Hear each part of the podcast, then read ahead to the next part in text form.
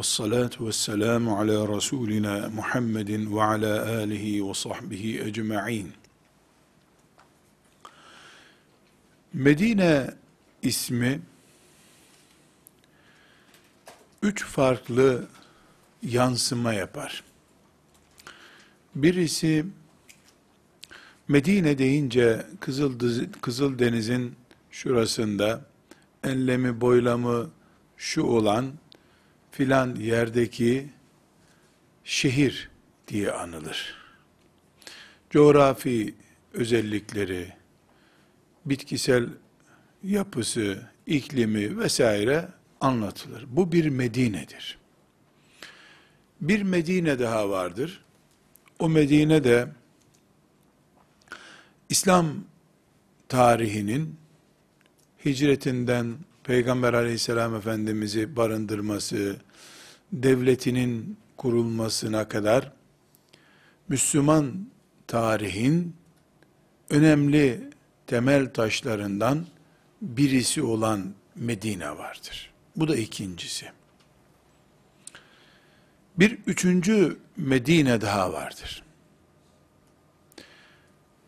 O Medine de Cebrail aleyhisselamın kıyamete kadar bütün müminlerin Allah'a ve ahiret gününe iman edenlerin bağlı kalacağı şeriatı getirdiği yerdir.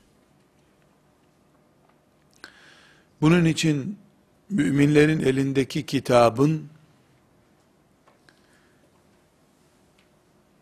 surelerinin bir bölümüne Medine suresi denmiştir. Diğerine Mekke suresi denmiştir. Bu üçüncü Medine kesinlikle ikinci ve birinci Medine ile aynı değildir. Bugün ne yazık ki Müslümanlar olarak biz bu Medine'lerden hangisinin sahibiyiz? Hangi Medine bizim Medine'miz diye sormak zorundayız. Müslüman olmayanlar için New York'la, Londra'yla Medine'nin hiçbir farkı yok. Yolları, binaları, çeşmeleriyle Öyle veya böyle aynı şehir nihayetinde. Ama Müslümanlar arasında bu tarihin Medine'siyle şeriatımızı simgeleyen Medine arasında kesinlikle bir fark olması gerekiyor. Bugün La ilahe illallah Muhammedun Resulullah diyen insanlar Medine deyince ne anladıklarını çok iyi düşünmelidirler. Düşünmek zorundayız. Hatta şöyle dikkatli ve imanımızı esas alarak baktığımızda gayet altını çizerek ve harfleri kalınlaştırarak söylüyorum. Bir Müslüman olarak Medine benim için Peygamberimin sallallahu aleyhi ve sellem kabrinin bulunduğu yer olmakla da ayrıcalıklı değildir. Çünkü Ebu Bekir radıyallahu anh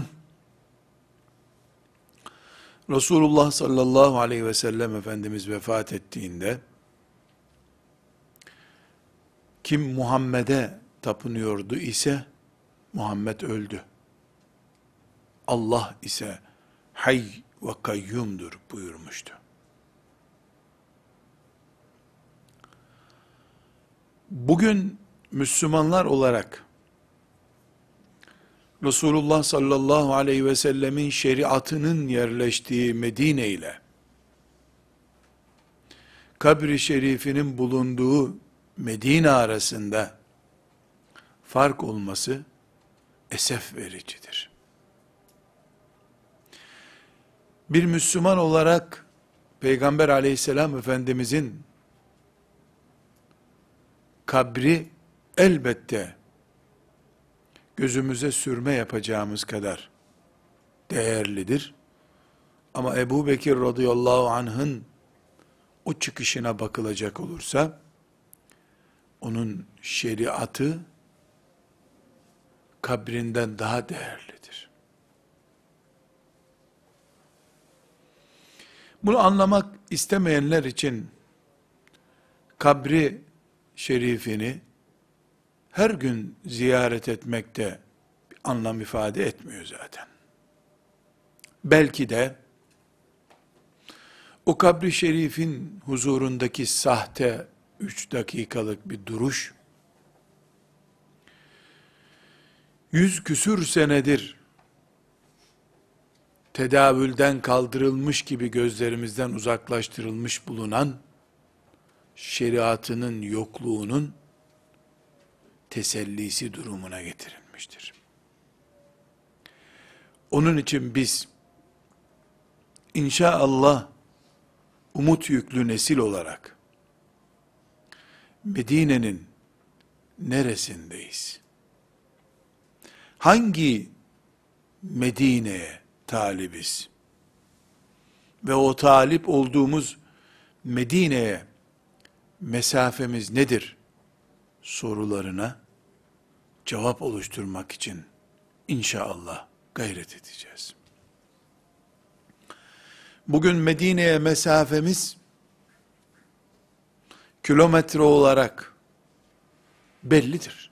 İstanbul'dan Medine'nin mesafesi bellidir.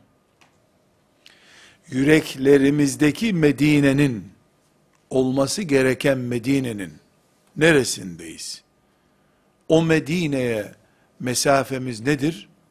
Bu sorunun cevabı herkese göre değişiktir. Zira bu cevap İstanbul'la Medine arasının ölçümü değil, kalplerimiz, beyinlerimizle Resulullah sallallahu aleyhi ve sellemin getirdiği şeriatın arasındaki mesafenin ölçüsüdür. Bu bir iman meselesidir. Bu bizim ahirette nerede ve ne olacağımızın mesafesidir. Ölçüsüdür. Rabbim o Medine'ye mesafemizi içinde bulunacağımız şekilde sıfır kılsın diye dua ediyorum. O Medine benim yüreğimdedir. Dolayısıyla mesafem sıfırdır. Hiçbir mesafe yoktur aramızda diyebildiğimiz gün kamilen iman etmiş olacağız inşallah. Değerli kardeşlerim, şu fani dünyada başımıza sayılamayacak kadar belalar gelebilir. Bu dünyanın bahtıdır. Böyle yaşanır bu dünya der. Bir tür teselli bulabiliriz. Ama mümin ismimize rağmen başımıza gelen felaketler arasında Resulullah sallallahu aleyhi ve sellem Efendimizin sünnetine soğuk bakma felaketi olmamalıydı. Buna hiçbir anlam veremiyoruz. Müminlerin yüzüne baka baka, mümin olduğunu inandığımız bir insanın, Resulullah sallallahu aleyhi ve sellemin sünneti ile istihza etmesi, onun hadisi şeriflerini basite alması, Kur'an'ı, Kur'an'ımızı gerekçe gösterip, Peygamber sallallahu aleyhi ve sellemin sünnetini, hadisi şeriflerini, gereksiz gibi önümüze koyması, başımıza geleceğini hiç beklemediğimiz bir felaketti. Gitgide La ilahe illallah Muhammedur Resulullah diyen bir toplumda Peygamber sallallahu aleyhi ve sellemin hadisi şeriflerinin hafife alınmasının yaygınlaşması büyüyen bir yangın gibi büyüyüp bizi tehdit etmesi esasen o Medine'ye Medine'nin getirdiği şeriata da mesafemizin çığ gibi büyüdüğünü göstermektedir. Depremi sigortalayıp evlerini koruma altına aldığı gibi insanların bizim de artık Resulullah sallallahu aleyhi ve sellemin sünnetini imanımıza sigorta ettirmemiz gerekiyor.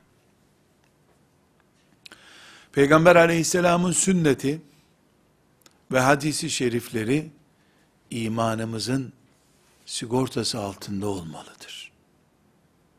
Bu ne demek? Sünnet ve hadisi imanımızın teminatı altına almalıyız. Ve sünnet, hadis imanımız anlamına gelmelidir. Bu böyle idi zaten. Böyle olmadıkça biz iman etmiş olamazdık. Ama ne yazık ki içimizi kemiren bir fitne özünde kafirlere hoş görünme, peygamberlerini bir kenara bırakmış Yahudi ve Hristiyanları keler deliğine girseler bile taklit etme fitnesi,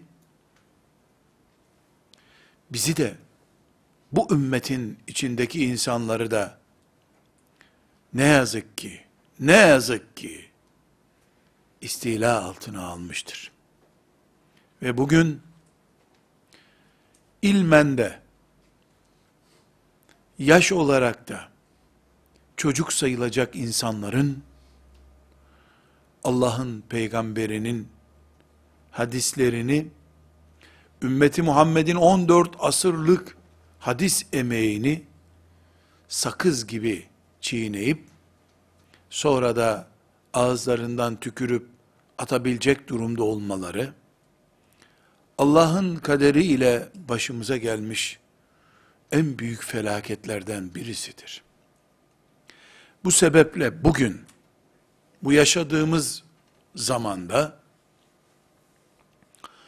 filan kafirlerin ümmetimize saldırılarına karşı planlamalar yaptığımız gibi filan içimizdeki peygamber kıymeti bilmez cahillerin bize saldırısına karşı da en ağır tedbirlerimizi almadıkça, Peygamber aleyhisselam efendimizin şahsını ve hadislerini koruma altına almadığımız sürece, onun peygamberliğini de korumuyoruz demektir. Bu artık bir iman meselesidir bizim için. Ya biz Resulullah sallallahu aleyhi ve sellemin emaneti olan sünnetini ve onun yazıya dökülmüş şekli olan hadislerini imanımız kabul edeceğiz. Olmazsa biz mümin değiliz diyeceğiz. Ya da 50 sene sonra mı, 150 sene sonra mı, Yahudilerin ve Hristiyanların başına gelen, peygamberlerini bir kenara bıraktıkları halde mümin olma hastalığı, bizim de başımıza gelecek. Rabbim muhafaza buyursun diye dua ediyoruz. Ama neslimizin içinde bu fitnenin kol gezmesine karşı tedbir almadığımız sürece Medine'ye olan mesafemizi her gün ölçmediğimiz sürece şu dünyadan hakiki bir mümin olarak ayrılmamızın tehlikede olduğunu bilmemiz gerekiyor. Burada sünneti korumamız Resulullah sallallahu aleyhi ve sellemin sünnetine ve o sünnetin söze dökülmüş, yazıya dökülmüş şekli olan hadisi şeriflere sahip çıkmamızın şu günlerdeki imanımız olduğunu vurgulamak istiyorum. Ve belki risk taşıyacak, anlaşılması zor olacak bir cümle olarak da diyorum ki bugün Medine'ye mesafemizi münafıkların da yaptığı, yapabileceği turistik, artistik bir iş olabilecek Medine'yi ziyaretle bile ölçemeyiz diyorum. Medine'de Ravza-i Mutahhara'da kabri şerifin karşısındaki duruşumuz, ziyaretimiz, esasen imani bir tavır olmakla beraber, artık bugün, bir ölçüm cihazı olma niteliğini de kaybetmiş olabilir diyoruz. Onun için Resulullah sallallahu aleyhi ve sellemin sünneti, o sünnetin elimizdeki dökümanları olan hadisler, Medine'ye mesafemizin en net ölçülebilecek cihazı durumundadırlar. Bu hakikattan sonra Medine'ye mesafemizle ilgili bazı kuralları buracıkta hatırlamamızda fayda var umuyorum. Aziz kardeşlerim, Resul ve Allah kelimesini ayırabilir miyiz? Yani peygamber ve Allah birbirinden ayrılabilir mi? Allah'ı olmayan Resul düşünebilir miyiz?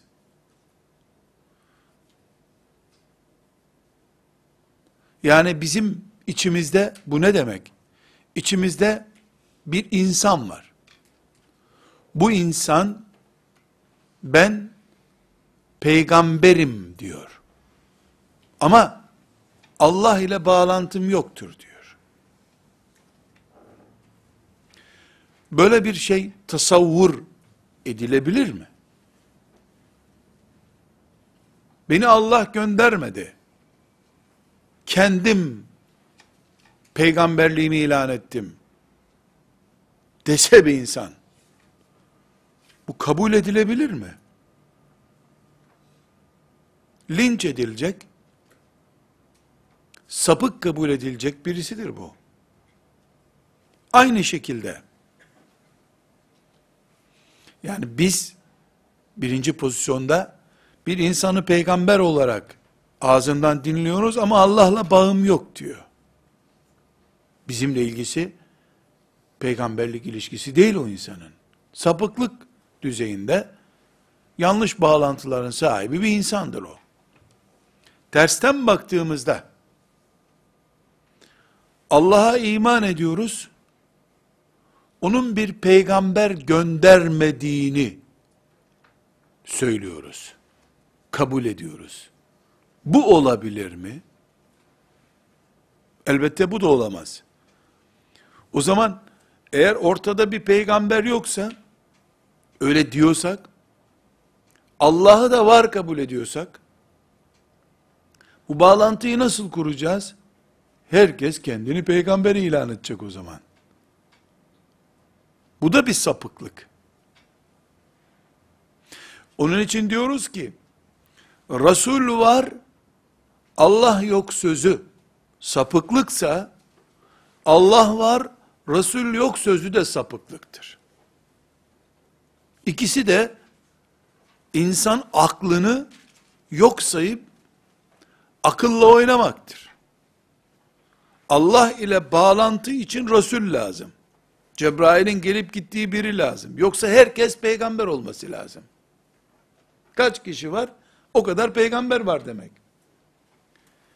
Bunu tersten de aldığımızda ortaya yanlış çıkar. Bu taraftan aldığımızda da yanlış çıkar. İşte burada biz hangi gerekçeye dayanarak bunu böyle dediysek, aynı gerekçe Kur'an ve sünnet ilişkisinde de vardır. Düzeyi farklı olmakla beraber, bağlantı oranı farklı olmakla beraber, Resulullah ve Allah bağlantısı Kur'an ve sünnet bağlantısında da vardır.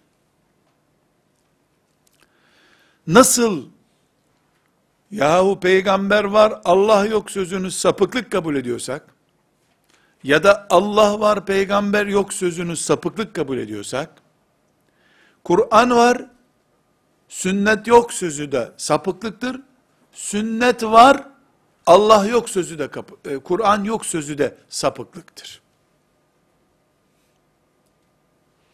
Bana Allah yeter. Peygambere gerek yok. Veya peygamber var, peygamberim var, Allah'a gerek yok. Haşa. Şeklinde gibi sözdeki sapıklık, düzeyi farklı olmakla beraber, Kur'an'ım var, sünnete gerek yok. Sünnetim var, Kur'an'a gerek yok la yansıyabilecek bir sapıklıktır. Şüphesiz düzeyi farklı. Sapıklık düzeyi farklı. Nasıl Allah var peygambere gerek yok sözü keyfime göre kulluk yapacağım demekse Kur'an var Allah'ın sözü olarak peygamberin sünnetine gerek yok da o demektir. Keyfime göre kulluk yapmak istiyorum demektir. Bu şüphesiz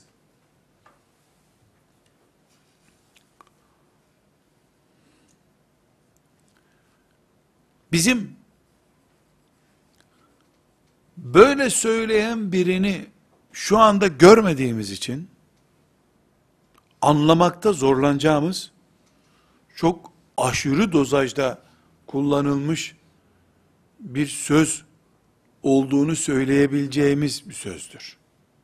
Doğru. Çünkü hiç kimse böyle bir karşılaştırma yaparak sünnete muhalefet etmiyor.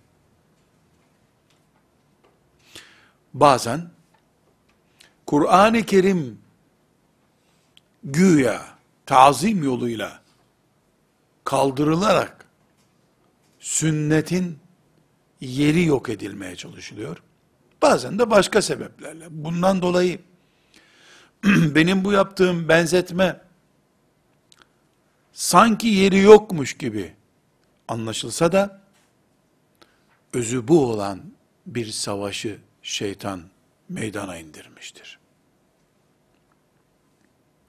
Direkt Resulullah'a gerek yok diyemediği için aleyhissalatü vesselam.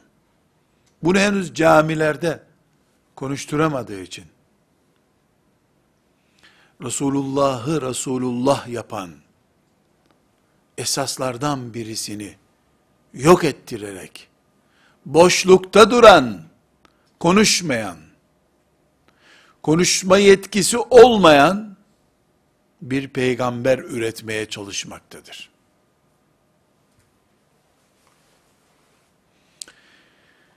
Bunun için biz birinci çıkışımızı bu şekilde tespit etmeye çalıştık.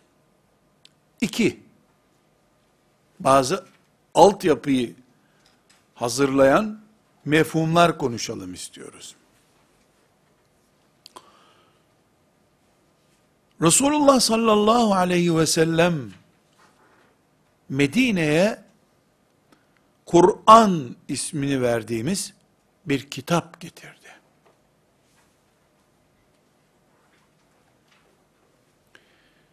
Bu Kur'an'ı getirdi, mescitte bir rafa koydu.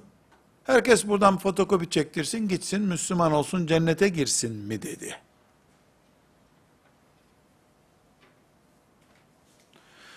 Musa aleyhisselamın Tevrat'ı yaptığı gibi. Musa aleyhisselam Tevrat'ı öyle yaptı. Bütün olarak getirdi. Bu Allah'ın severdiği kitaptır dedi. Buna göre yaşayacaksınız, Yahudi olacaksınız dedi. Mümin olacaksınız dedi.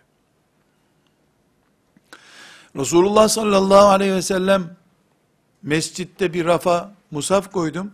Orada kırtasiyede siz birer tane fotokopi çektirin. Müslüman olun cennete girin dedi mi? Hayır. Peygamber aleyhissalatü vesselam Kur'an dağıtmadı. Asla bunu yapmadı. Okuma yazma bilmeyen, okuma kültürü olmayan bir milletten, toplumdan, yüzde yüz Allah'ın razı olduğu bir nesil nasıl yetiştirdi peki?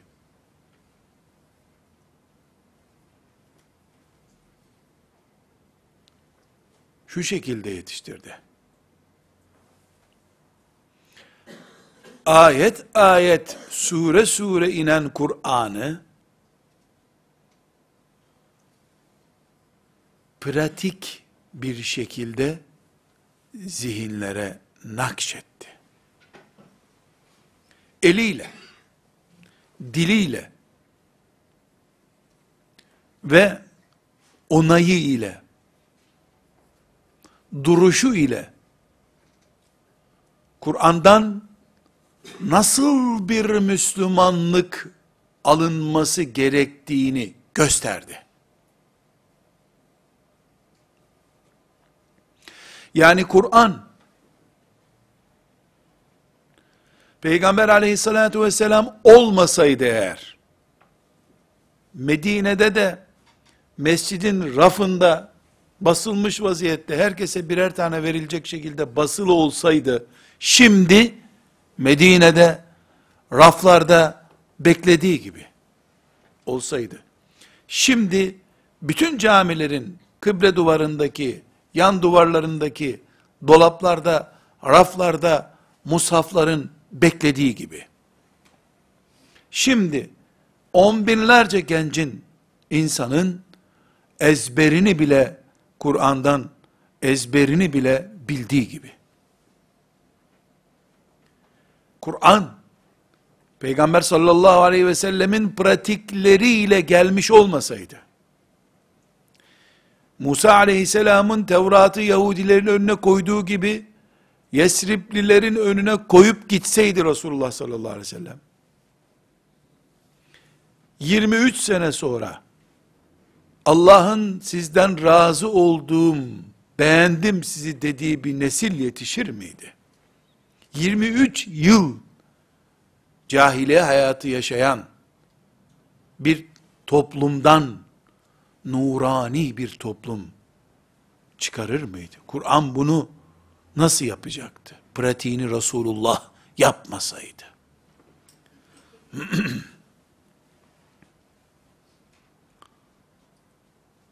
Kur'an elbette hidayetin tek kaynağıdır.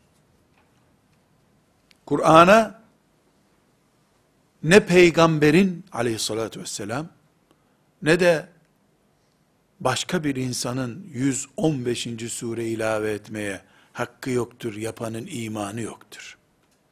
115. suresi olamaz Kur'an'ın. Hiç kimse onu 113'e de indiremez.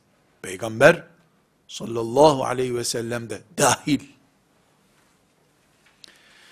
Peygamber aleyhisselamın Kur'an'a ilave gibi, eksiltme gibi bir hakkı yoktu.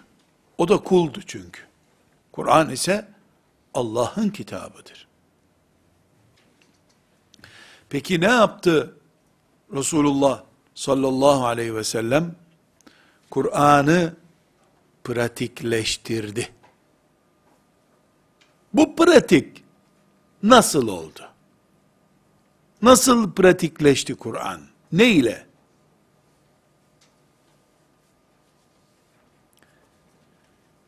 Neden önceki milletlerin bu kitabı kaldıramayız çıkışı ashab-ı kiramda olmadı. Allah onlardan razı olsun.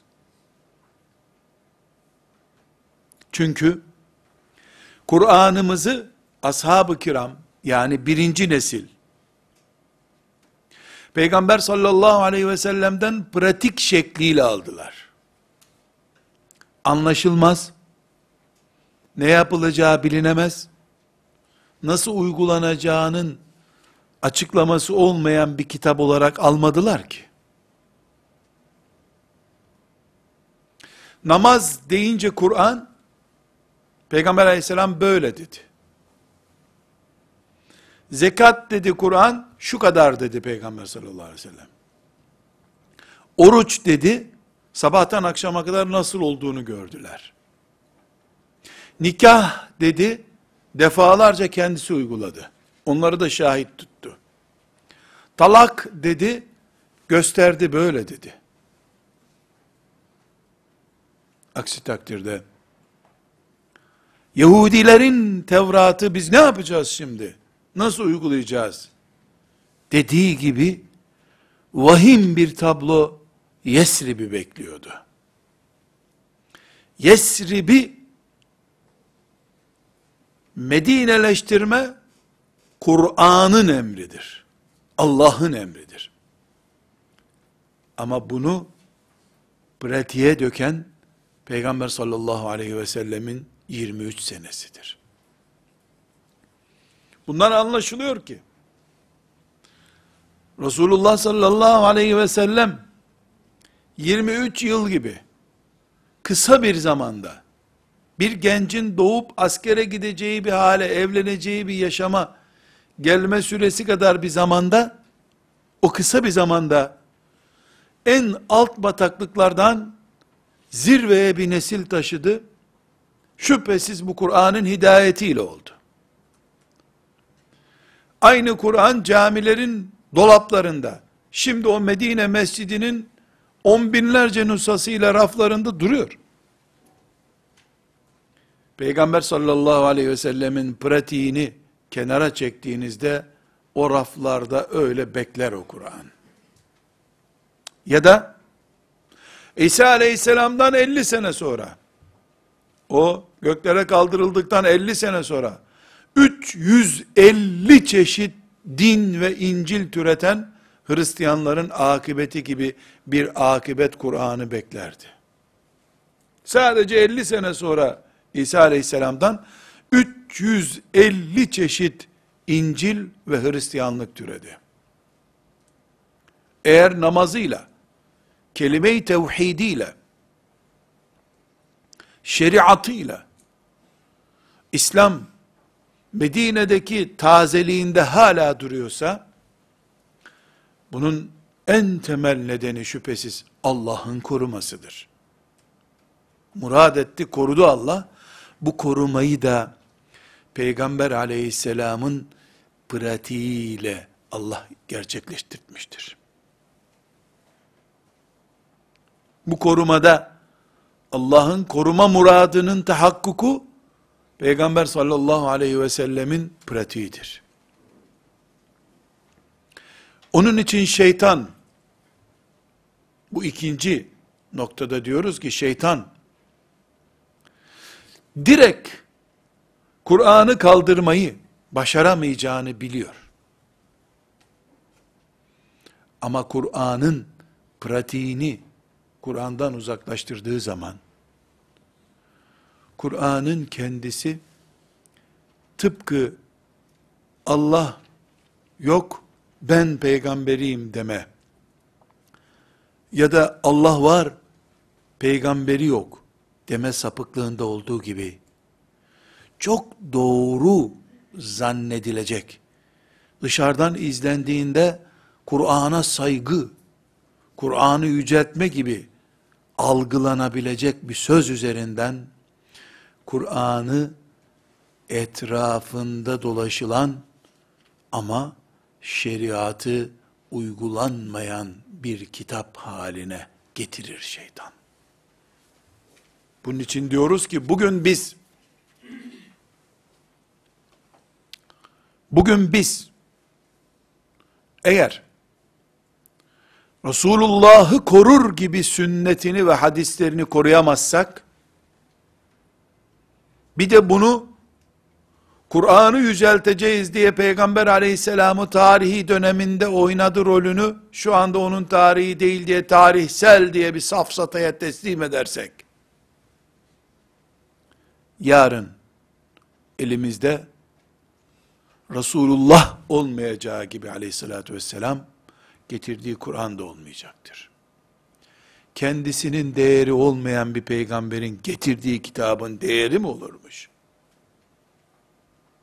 Ama bu 150 sene, 200 sene, belki 300 senelik bir projesidir şeytanın. Henüz 50. senesindedir şeytan. Projenin sonunu biz göremediğimiz için gafletimizi derinleştirip duruyor olabiliriz. Üçüncü noktamız. Kur'an-ı Kerim'imizde 114 sure var. Her sure de ayetlerden oluşmaktadır.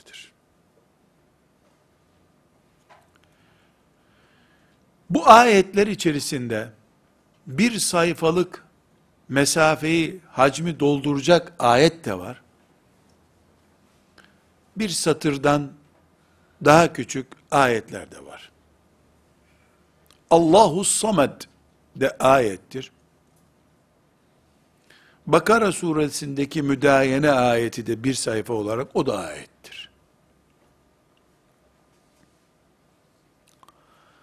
Her ayetin de bize verdiği bir mana, bizim ona bağlanmamızı gerektirecek bir mesajı vardır. Hangi ayeti Kur'an'ın küçüktür diye önemsiz kabul edilebilir? Hangi ayeti Kur'an'ın öbür ayetinden önemli veya önemsiz olabilir? Kur'an'ın içinde böyle bir oranlama yapmamız mümin olduğumuz sürece mümkün müdür? Değildir. Neden? Çünkü biz Kur'an'ın bütün ayetlerine, bütün surelerine, bütününe iman ederek ancak mümin olacağımızı düşünüyoruz. Ve diyoruz ki, en uzun ayeti de indiren Allah'tır. Azze ve Celle. En kısa ayeti indiren de Allah'tır. Bu kadar açık bir gerçeği her Müslüman bilir. Yani sahibi Allah olduğu sürece küçük büyük ayrımı yapamayız Kur'an'da ayetlerde. Allah'sa bunun söyleyeni, ben nasıl bunun küçüğüydü, büyüğüydü ayetlerin derim. Peygamber aleyhisselam efendimizin hangi sözünü ikinci sınıf söz yapabiliriz peki?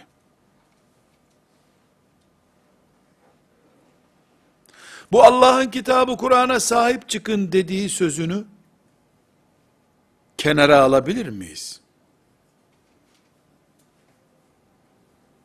Şimdi deniyor ki, diyorlar ki, şeytan projesini uygularken ambalajın üstünde yazıyor ki, Allah bize Kur'an gönderdi, onun üzerinden cennete gideceğiz. Bunu kim dedi bize? Kim dedi? Cebrail aleyhisselam Medine'de kapı kapı dolaşıp, mescide musaf bıraktım, Kur'an bıraktım, gidin okuyun mu dedi insanlara. Hayır. Abdullah'ın oğlu Muhammed isimli bir insan sallallahu aleyhi ve sellem size Allah'tan kitap getirdim dedi. Bu hadis işte. Hadis bu. Size şöyle diyorum sözü Abdullah'ın oğlu Muhammed sallallahu aleyhi ve sellemin bir insan olarak bize söylemesi budur. Size Allah'tan kitap getirdim. İyi ki getirdin biz de dalaletteydik. Şimdi bu kitabı okuyalım dedi. Bütün insanlar. Bu sözünü Peygamber aleyhisselamın nerede gördük biz? Ağzından duyduk. Peki, daha sonra, şunu size haram ediyorum. Şunu bu şekilde yapmayın diye, sünnet olarak bize beyan ettiği sözleri, o biz Kur'an'a iman ettik deyip bir kenara koyduğumuzda ne yapmış oluyoruz? Biz Kur'an'ı yüceltiyoruz. Kur'an yücedir kim dedi bize? Mesaj mı geldi telefonlarımıza göklerden Kur'an yücedir diye? Kur'an yücedir sözünü Resulullah söyledi. Sallallahu aleyhi ve sellem. O da Allah'ın peygamberi olduğu için o sözünü aldık, sahiplendik. Daha sonra şunu haram ediyorum dedi. Misvak kullanacaksınız dedi. Mesela. Misvak kullanacaksınız sözünü. Almıyorum ben. O Kur'an'dan değil derken, bir kendi kendimle çelişki içinde değil miyim ben? Bu ne demek oluyor o zaman? Benim peygamber dediğim insanın bir sözünü alıp öbür sözünü almama hakkım var demek ki. Bu peygambere gösterilebilir bir tavır olabilir mi? Peygamber aleyhisselamın sözlerinden seçme hakkım var mı benim? Önemli, önemsiz diyebilir miyim peygamberin sözü için aleyhissalatü vesselam? Kur'an'ın herhangi bir ayetini küçüktür, bu Firavun'u anlatıyor, o Karun'la ne işimiz var bizim deyip, bunu namazda okumayalım, diyebiliyor muyum? Kur'an'ı bütün olarak alıyorum. Niye? Allah'a ait bu çünkü. Ve bu kuralı kim bana koydu? Peygamber koydu. Ne ile? Hadisleriyle, sünnetiyle. Kur'an'ı Kur'an yapan peygamberin mesajlarıdır. Bu Bakara suresinin ayetidir. Demeseydi Bakara suresine konacak mıydı o ayet? Peki hadis ne demek? Sünnet ne demek? Peygamberin ağzından çıkan söz demek.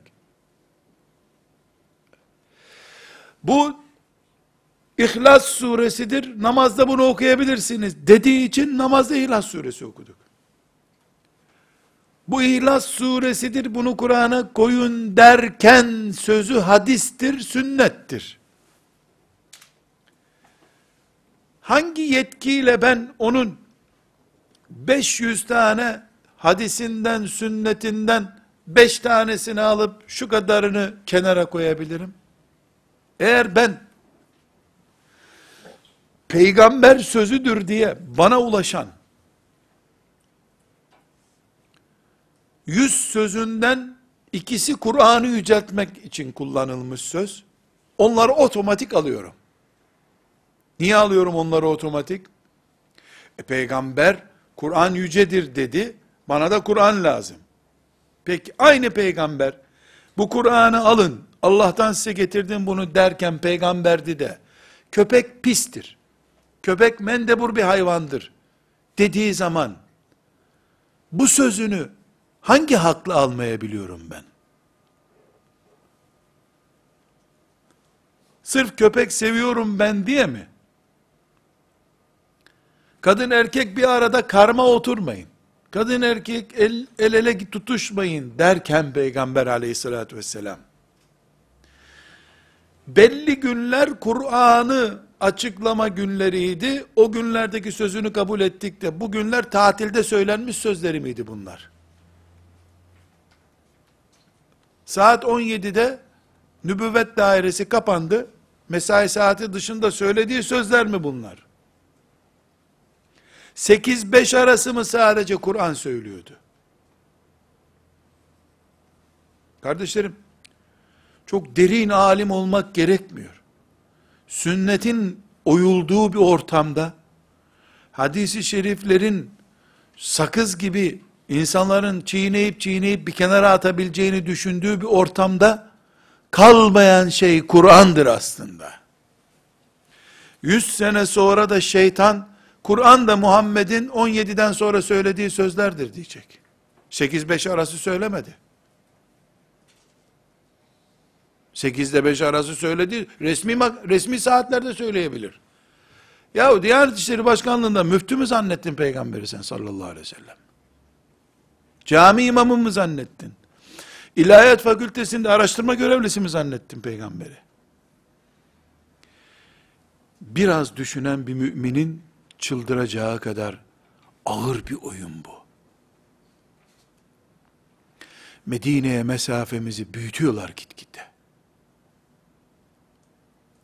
Biz hala bu sene umreye hangi ayda gidelim diye hesap ediyoruz. Hala Medine'nin coğrafyasına takılmış, tarihine takılmış bulunuyoruz. Eğer Kur'an'da herhangi bir ayeti bunu olmasa da olur diye küçük göremiyorsak sahih bir şekilde bize ulaşmış olan herhangi bir hadisi şerifi de sünnete ait herhangi bir mirası da önemli veya önemsiz ayıramayız. Kur'an Resulullah'ın olduğu gibi sallallahu aleyhi ve sellem sünneti de Resulullah'ın Resulullahlığı ile ilgilidir. Bu bir başka noktaydı. Bir daha ele aldığımızda sünneti bir başka mülahazayla ele aldığımızda biz diyoruz ki Resulullah sallallahu aleyhi ve sellem Efendimiz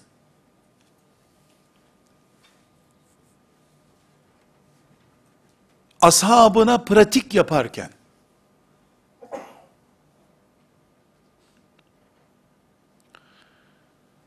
bu pratiği şimdi bizim din öğrenirken kullandığımız gibi konularına bölünmüş, sayfa numaralarına ayrılmış olarak uygulamadı. Yemek yerken yemeği öğretmiş oldu. Bir annenin çocuğuna hayatı öğrettiği gibi aynen. Bir annenin idrarı geldiğinde çocuğu tuvalete götürüp idrar boşaltmayı öğrettiği kadar pratik bir şekilde tuvalet kültürü verdi ashabına. Acıkınca çocuğunu emzirdiği gibi yemek terbiyesi verdi. Hiçbir zaman ashabını toplayıp bugün abdest dersi yapacağız. Müfredatımız öyle. İnşallah yarın da namaz dersi yapacağız diye sıralama yapmadı. Peygamber sallallahu aleyhi ve sellemin Kur'an'ı donatan, Kur'an'ın etrafında dolaşan sünneti, hadisi şerifleri dindi. Din olduğu kadar hayattı da. Yani hayatın içindeydi. Teori olarak hiçbir şey öğretmedi ashabına. Şöyle olursa böyle olsun demedi. Şöyledir. Şimdi yap bakalım dedi. Her şeyi pratikti sallallahu aleyhi ve sellemin. Bugün Müslümanlığımızın sorun yaşaması hadisi şerifler Bukhari'de Riyazu Salihinde konularına göre yazılmış olmasından da kaynaklanıyor. 10 yaşında çocuğu hazmedeceği şekilde emzirme yerine ona 80 yaşında ya lazım olacak ya da lazım olmayacak konulandırılmış Müslümanlık olarak eğitmeye çalıştığımız için zorlanıyoruz. Elbette Bukhari'nin konularına göre dizilmiş olması, Riyazu Salihinimizin bir konu indeksi içerisinde dizilmiş olması, daha sonraki dönemler için bir zaruretti. Nasıl toplayacağız bu hadisleri? Ama bugün biz, eczaneye gittiğimizde, şu sağ raftaki duran ilaçlardan birer tane ver demiyoruz. Sağlığımızla ilgili olduğu için, bronşitimle ilgili ilaç istiyorum. Tırnağımdaki bir yara ile ilgili ilaç istiyorum. Müslümanlığımızı bu kıvama çevirmek zorundayız. Aksi takdirde ilahiyat fakültelerinde, Mısır'da Ezher Üniversitesi'nde, eczanenin bu tarafını birinci sene, bu tarafını da emekli parasıyla ikinci senede almaya çalışan bir hasta gibi blok blok din alıp gençlere bunu öğretip işte bu bölümü, dinin bu bölümü, dinin öbür bölümü diye öğretip çok din bilen ama azını bile yaşamakta zorlanan nesil yetiştirmiş oluyoruz. Üç aylık bir çocuğun açlıktan bağırıp feryat ettiği, yüzünün benzinin solduğunu düşünün. Bir insan da o çocuğa acıdığını ve götürüp büyük bir fırının önünde beğen yavrum ekmekler hep senin olsun dediğini düşünün. Bu işkenceden başka bir şey değil. Bugün ashab-ı kiramla aramızdaki kıyaslanma yapıldığında ortaya çıkan facia budur kardeşlerim. O anda acıkınca Resulullah'tan ihtiyacı olan şeyi aldı aleyhissalatü vesselam. Gece kocasından dayak yedi kadın sabah namazında peygamberi buldu. Beni kocam dövdü dedi. Hemen ona eczaneden ağrısı ile ilgili ilaç verildi. Şimdi 10 yaşında çocuğa eşi yok, bir şeysi yok, kadın dövmekle ilgili hadisleri okusan ne olacak? Herkesin ağrısına, sızısına göre ilaç alacağı pratiklikte bir Müslümanlık ancak hadis kültürüyle mümkündür. Sünnetle mümkündür. Kur'an'ı bir insana al, Müslümanlığı yaşa demek, büyük bir fırının önünde, üç aylık bir bebeği, doy buradan istediğin kadar para almayacağız senden, demek gibidir.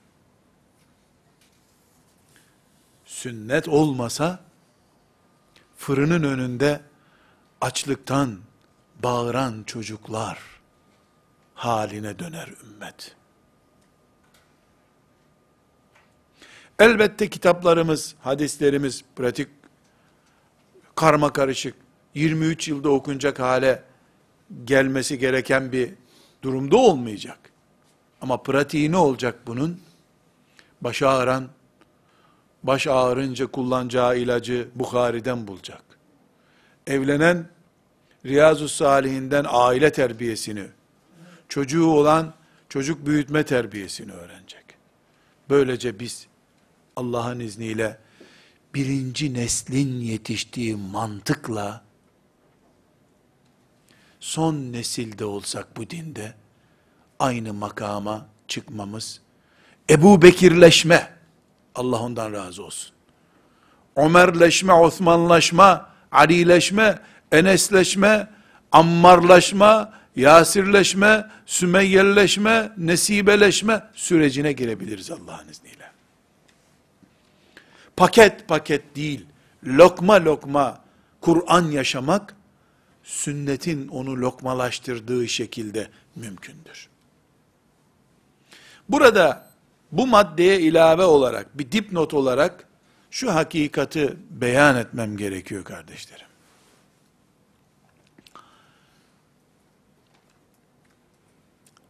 Belki de bizim bu sünneti felsefeleştirme hastalığımız şu noktaya da gelmiş olabilir. Mesela Peygamber aleyhisselamın mescidinde bir kadının temizlik yapmayı düşünmesi Peygamber aleyhisselama sevgisinden, mescide saygısından dolayı bizim sadece ne duygusal kadın maşallah. Allah onlardan razı olsun. Gelmiş peygamberin mescidini temizlemiş. Deyip geçiştiri vereceğimiz bir hadis bilgisi veya işte İslam tarihi bilgisi ya da ashab-ı kiramı sevmemize yardım eden bir bilgi gibi duruyor. Biz bunu nesil yetiştirmiş peygamber aleyhisselamın rafındaki ilaçlardan ve bizim de muhakkak muhtaç olduğumuz ilaçlardan biri olarak görmediğimiz sürece ashabın gittiği yoldan gitmemiz çok zordur. Medine'de peygamber aleyhisselam efendimiz 10 sene, Mekke-i Mükerreme'de 13 sene kullandığı hangi pratik uygulama varsa bu bir köleyle ilgili olabilir, bir hayvanla ilgili olabilir, yemekle ilgili olabilir, aile hayatı ile ilgili olabilir, hurma ağacı ile ilgili olabilir. Biz onu kendimizle yüzde yüz ilgili görmek zorundayız. Eğer o nesil örnek neslimizse. Bu zamanda kölelik yok peki. Kölelerle ilgili sözlerini nereye atacağız? Köleleşme riski taşıyan insan var hala ama. Peygamber aleyhisselamın döneminde var olup da bugün olmayan hiçbir şey yoktur. Uygulaması yoktur belki. Tıpkı ne gibi? Kış ortasında elma ağacında elma görünmez ama o elma ağacıdır. Ona elma ağacı uygulaması yapılır. Nasıl olsa kışın bunun üzerinde elma yoktur diye onu muz ağacı mı sayıyoruz? Uygulamamız hala ona gübresini yaparken, budamasını yaparken, sulamasını yaparken elma ağacı olarak yapılacak.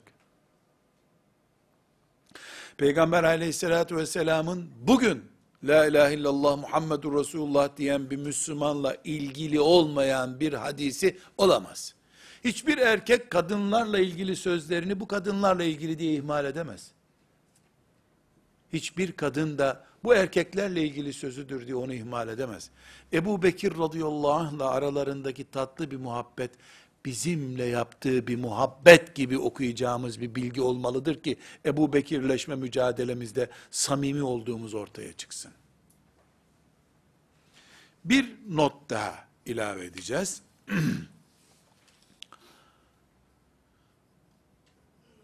Değerli kardeşlerim, çok ağır, riskli bir söz söyleyeceğim. Ama söylenmesi bugün farz olan bir sözdür bu. Müslümanlık olarak misvak kullanmaktan namaz kılmaya, cihad etmekten savunma yapmaya kadar, sağlıktan mezara ait bilgilere kadar, Müslümanlık olarak ne biliyorsak, 1437 senedir hicret takvimiyle, Müslümanlar Allah için neler yapıyorlarsa, bunların neredeyse yüzde seksene yakını, Peygamber aleyhisselamın sünnetinden alıntıdır. 24 saatimizin en az 20 saati peygamberin sünnetiyle doludur aleyhissalatü vesselam uyku edebinden, tuvalet terbiyesinden, yemek yemekten, günlük hayatımıza ait. Sünneti, Peygamber aleyhisselamın hadislerini yok saydığımızda, Kur'an'dan alabileceğimiz pratik, yüzde yirmilerini doldurmaz Müslümanlığımızın. Önümüze iki yol çıkıyor şimdi. Bundan dolayı. Ya Müslümanlığı yüzde yirmilere düşüreceğiz. Gerisini de liberalist kafayla dolduracağız. Sekülerist anlayışla dolduracağız.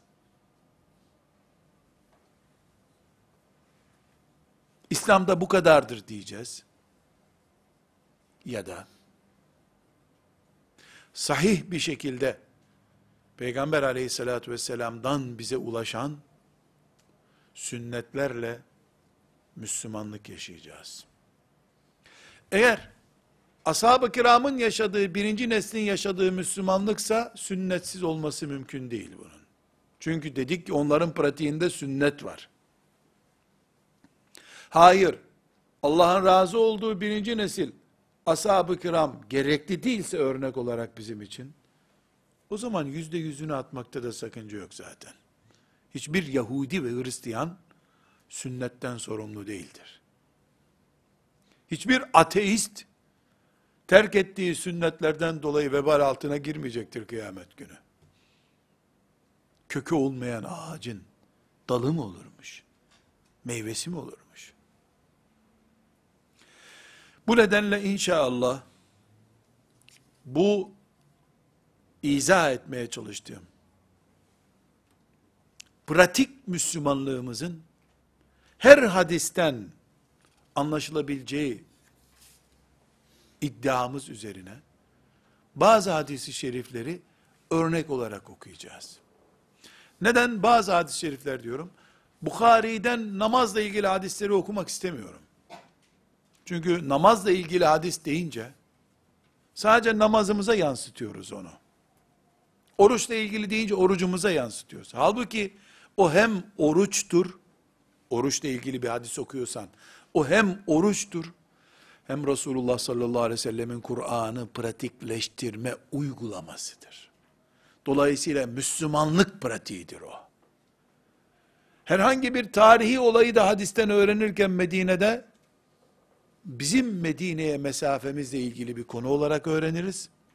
Herhangi bir ibadeti Resulullah aleyhissalatü vesselam nasıl yapıyordu diye okurken de bizim Medine'ye mesafemizi belirleyen bir ölçü birimi olarak kabul ederiz. Ve sallallahu ve sellem ala seyyidina Muhammed ve ala alihi ve sahbihi ecma'in velhamdülillahi rabbil alemin.